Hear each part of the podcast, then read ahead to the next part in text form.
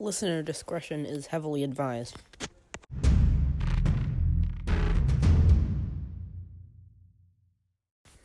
Hi everyone, we're Bark Studios, and this week we're proud to present the Euclid-class object, SCP-049, the Plague Doctor.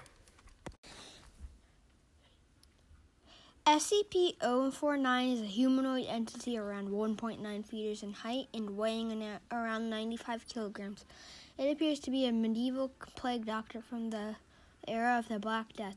However, SCP-049's cloak and mask appear to be not clothes at all. Instead, they have a gown grown out of its body. Over time, SCP-049 has the strange ability to cease all life function in any organism by mere touch, and can run at alarming speeds after killing. SCP-049 will perform a surgery on the bodies, turning them into mindless zombies known as SCP-049-2. SCP-049-2 are reanimated corpses brought to life by 049. They are generally docile, and unless provoked or ordered by 049 after the surgery, SCP-049 will often claim it has cured them of the pestilence, a disease which 049 has yet to elaborate on, but will attempt to cure anyone in its presence that it believes it to be infected. 049 will also spend its days documenting its findings in a journal, and often seek to share its findings with staff.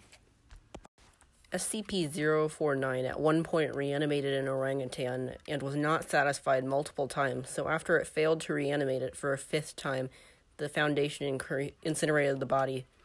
In another version of events, it removed the parts of the brain that made violence and anger happen within the gorilla and the orangutan, and claimed it was cured.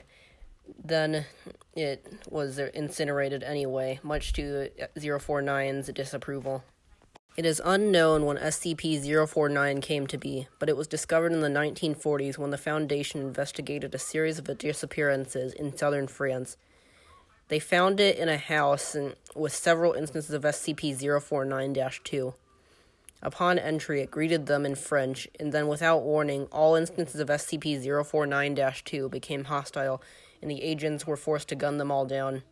After all instances were terminated, SCP-049 was seen writing in its journal and seemingly not caring that they had just killed all of its patients. SCP-049 then willingly entered Foundation custody, was brought to light containment, and was allowed to meet with researchers. However, after an incident where a researcher demanded to see inside of its bag and went insane, another where one interviewed it and died, and another one where they interviewed it and also died, they revoked this privilege and have since moved it to an increased containment security due to a containment breach that lasted 3 days. SCP-049 has shown proficiency in multiple languages, including several unknown languages. This includes the language that it uses to write in its journal. This language has baffled even professional cryptologists and linguists. We hope you enjoyed this week's episode. Be sure to check out the YouTube channels from which we get our information: The Rubber, Dr. Bob, SCP Explained, and the Exploring series.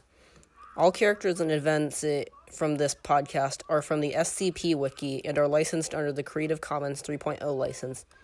Be sure to check the description for a link you can voice message us at, and we'll include your voice message in the next episode. We'll see you next week. Bye.